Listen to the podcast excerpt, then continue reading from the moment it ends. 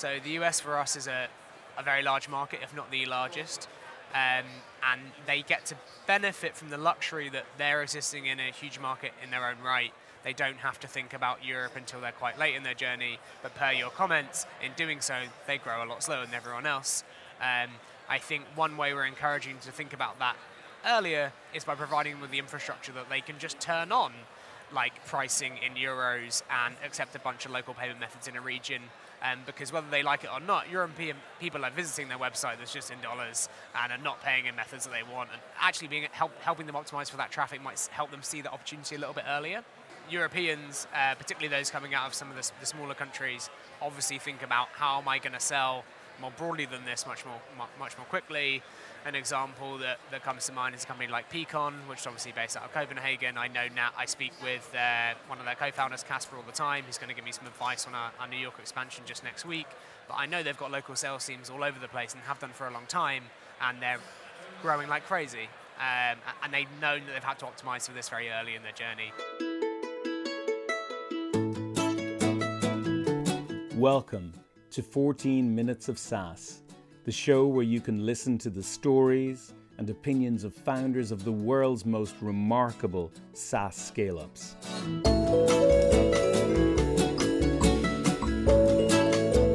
This is the concluding episode of a two episode interview with Harrison Rose, co founder and chief customer officer of Paddle. He talks about how they're going to market and SaaStock, where we're having this conversation, is a perfect event for them because of the high percentage of CEOs, CMOs, and founders of SaaS scale up companies. Their attendees approximate very closely to their ideal buyer persona.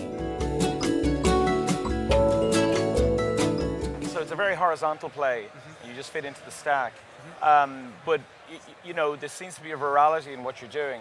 Um, I suppose two questions. One, do you find yourselves uh, periodically getting deep into different verticals, even though it's a horizontal play, because of this virality? And second, is there a built-in virality in the platform in that when they sell on to their customers, do the customers know that they're dealing with Paddle and do they have a chance to trial it themselves or yeah. have a look at themselves? It's an interesting question. It's it, and it's probably a hard one for us to think about actually because I, I quite strongly believe if we're doing our job correctly, people don't necessarily know that we're there. Like okay. we're, we're, powering the infrastructure for these people to be able to sell their product globally. Sure. And if we're doing a good job, they still have real ownership over their brand, over their end-to-end customer experience, because that is obviously so important to these SaaS businesses when it comes to acquisition, retention, all the things we know about. There's a lot more intelligent people than me that talk about these things. So I think that's us doing our job correctly, but in reality, it would be great if everyone knew that we were doing such a great job of, of helping these people grow I think the onus is on us actually to go out and tell those stories and hopefully rely on some of those SaaS businesses to, to, credit us with their ability to go to market. And I'm hoping we can get referrals in that way versus throwing our brand in the face of every single person who hits the paddle checkout because nobody wants that. And PayPal are an interesting example here in my view because PayPal are something that lots and lots of SaaS businesses have had to implement because it's a very popular payment method. I think the way that they've got very big is that they have a huge consumer brand. Um, consumers want to pay via PayPal. They know that it's safe. They see it everywhere. They see the ads, and because they've got such a strong consumer brand, it's a prerequisite and it's necessary for businesses to implement their tool, even though they don't necessarily always enjoying uh, don't always enjoy implementing that tool and their APIs and all the boring stuff I won't get into. And that's one way to approach this problem.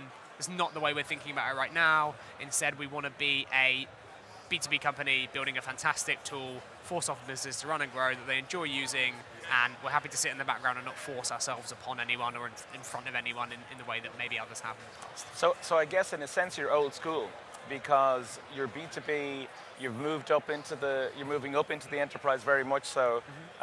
uh, and uh, they're large, they're big ticket deals, mm-hmm. and hence I guess we're going to see more and more of you at events like this, mm-hmm. where you do get a, a, a very select and, and you know, a lot of entrepreneurs, a lot of founders, a lot of major companies here.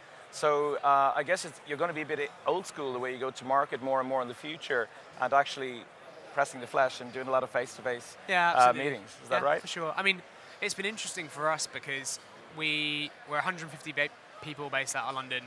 Um, we've actually grown exclusively via outbound sales um, for the, the, seven years that we've, we've been going, pretty much, and um, working with existing software companies talking to them about the, the absolute fire that exists in their organization that is billing and, and all of the things that surround that and trying to make their lives easier. It's easier to go to existing software companies that have reached some scale because they've absolutely felt that pain and know they've got six engineers dedicated to fixing that fire over there in the corner that maybe they call a special project, as someone told me earlier in this conference, just because it sounds sexier as a problem to go and fix. Um, but conferences like this are good because they attract software companies that yeah, have reached some scale. They themselves are looking for new customers.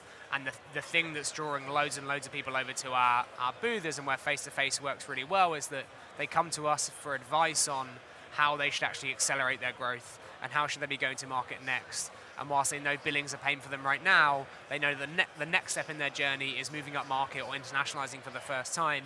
And they ask us for both advice on who's done that effectively and what do they do because we have all the data around it. Yeah. But also, hopefully, we can provide them with the infrastructure to allow them to do so effectively as well. So it's really fun to speak to like scaling software businesses at an event like this who are all obsessed on growth and continuing to grow their businesses and are super excited about it and have this amazing buzz around the place, but then actually enable people to actually execute upon all these great ideas that they come away from a conference like this at. I think it creates a really, really cool energy and, and the team really enjoy it.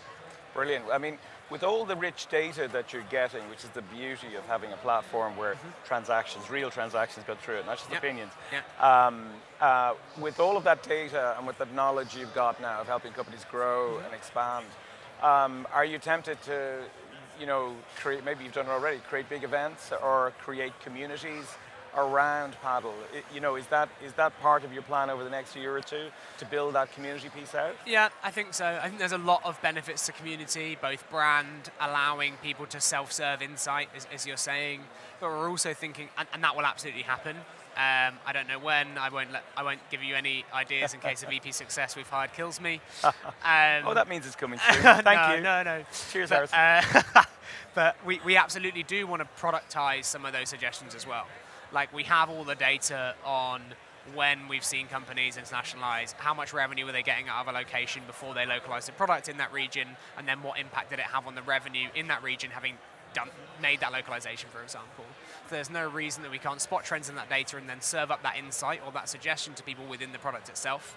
Um, it might need some coaching or some people to talk to them about how that's going to work, how we're going to showcase the results, and, and, why it's a good thing. The ones who've done that three times and they've seen the impact we can have on their revenues, I'm sure they'll be eating up those suggestions like like wildfire eventually. Um, so I think community, yes, but also actually building some of these suggestions and the ways in which we're driving revenue into the product, which is what I was talking about earlier in terms of some of the focus that we might have uh, moving forward. So uh, if we look at the Standard & Poor 500, S&P 500, if you take the, top, the 250 that internationalized earlier mm-hmm. than the 250 that internationalized later, mm-hmm. they grow 5% per annum faster and compounded. That's 63% over 10 years. Yeah. Would you agree that if we take US companies, for example, I know you're going the other way in some, in some, with some of your customers, would you agree that they very probably internationalized later than they should? Uh, and is that the case with European companies? Yes. I think the, the, to start with the US, it's very interesting. So the US for us is a, a very large market, if not the largest. Um, and they get to benefit from the luxury that they're existing in a huge market in their own right. They don't have to think about Europe until they're quite late in their journey, but per your comments, in doing so, they grow a lot slower than everyone else. Um, I think one way we're encouraging to think about that earlier is by providing them with the infrastructure that they can just turn on, like pricing in euros and accept a bunch of local payment methods in a region um, because whether they like it or not, European people are visiting their website that's just in dollars and are not paying in methods that they want, and actually being help, helping them optimize for that traffic might help them see the opportunity a little bit earlier. And that's kind of how we're thinking about that, I guess.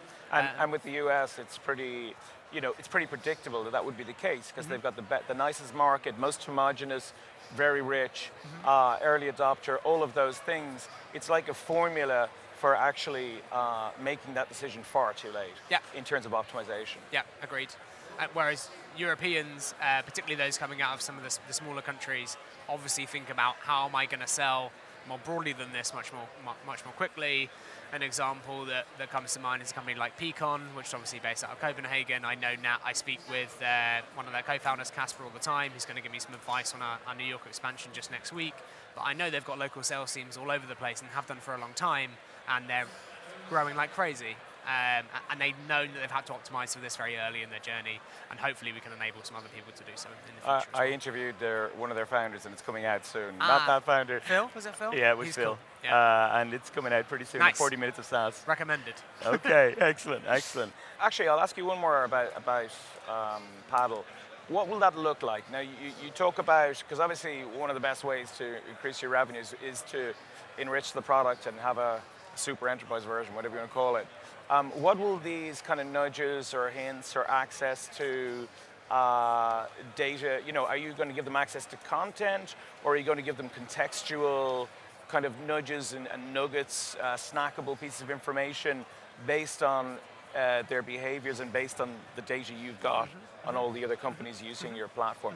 How, how might it look? Yeah, I, I think the idea is that the latter. Right now, we have a account management team that I personally invested a lot of time in serving up these suggestions as people right now, and they'll continue to do that, and they'll continue to coach the, the biggest customers or where there's the biggest areas for impact uh, as individuals to, to these companies, but certainly serving up these very actionable nuggets to software companies over and over again, so that we constantly iterate and experiment our way towards success together. Harrison, you kind of hinted at it earlier, but you know, what are you not good at that you think you could get better at and that you're interested in improving So many things. um, in, in your job? Yeah, I think I struggle with um, knowledge share sometimes and with certain individuals. I'm quite intense. Like, I talk about things very quickly. I throw a lot of information at people very quickly. And some people have described like an onboarding experience of me as like the, one of the most terrifying things they've ever seen in their lives. It's just like, oh my god, this is so much information. I am so overwhelmed right now. And I think something I can get better at is actually uh, I guess communicating or trying to upskill, educate, or share knowledge with people in ways that, that are more easy for them to consume. Like, I'm more than happy to sit in a room and talk about a topic for like two hours at a thousand miles an hour and then just assume that everyone learned all those things and will retain them forever without any slide deck or any takeaways or whatever. So, so we could have talked for two hours and done a series. yeah, So, like- yeah, sold. Or two more. Okay, I actually got two more. On the other side, what's what's the one thing, personal quality that you feel has helped you be successful so young? Um, I think a piece of advice I would give to others, and I think I, I try and lean into a lot, is that particularly as someone who's never done this before, like you have to be absolutely obsessed with and ferocious about learning. Like unless you constantly are looking back on yourself six months ago and thinking, how on earth did I even function? What an idiot I was. You're probably not learning quickly enough. And I think I hope it's a skill that I have and it's a, a skill that I would continue to try and improve. But like you have to be able to ferociously learn at a faster rate than the company is growing. Otherwise, you're not going to be able to deliver it the service that you owe it essentially, and, and you'll, you'll become replaced. And that, that's normal and that's okay too. But you have to learn quickly when you're growing at the rate that, that we have, and, and I'm sure some of your, your listeners are as well. Okay, and that leads into the last question. I've changed it because of the answer you gave. Uh, given that you read ferociously and you're, and you're learning, give me a business book in the last 18 months that you've read, Yeah, yeah. or audiobook, whatever that you've loved. Yeah, I, the one I, I, I normally reference here, and, and I might change it. The one that I normally reference is a book called Stand Out by Marcus Buckingham, which has really helped me understand some of my positive behaviors as a leader, but also some of my negative traits, and even being able to identify those and try and rectify them, I think has been really helpful for me, and that's where I've thought about maybe some of this learning stuff or, or how I might be perceived by, by others who are like, oh my god, this is so much, very fast. Um, so that's, that's a great one. The one I'm focused on right now is What Got You Here Won't Get You There, uh, which was recommended to me by an executive coach. Again, really, really helpful at talking to you about how how to get to that next level as a leader, I guess, and, and how to do the, the best job you possibly can for, for those beneath you, and, and how that changes over time, and the things you need to do, the way you need to behave, um, is going to evolve, and, and that's okay. But trying to take you on that on that journey a little bit. Okay. Uh, Harrison, your energy is uh, incredible. I'm sure anybody sitting around there that's listening to this can tell that you're absolutely driven and you're on you're on a you're, you're, you're on a, a, a fast journey. Thanks for sharing so much information in such a short amount of time. Appreciate it. Thank you very much. It's been great. Cheers. Thank Thanks you. a lot.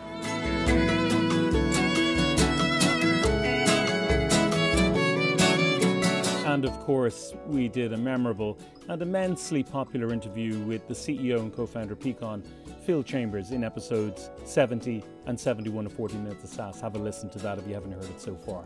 Next week, we have Eric Boduch, founder and VP of Marketing and Chief Evangelist of Pendo, a product analytics platform that drives product adoption, customer loyalty, and innovation.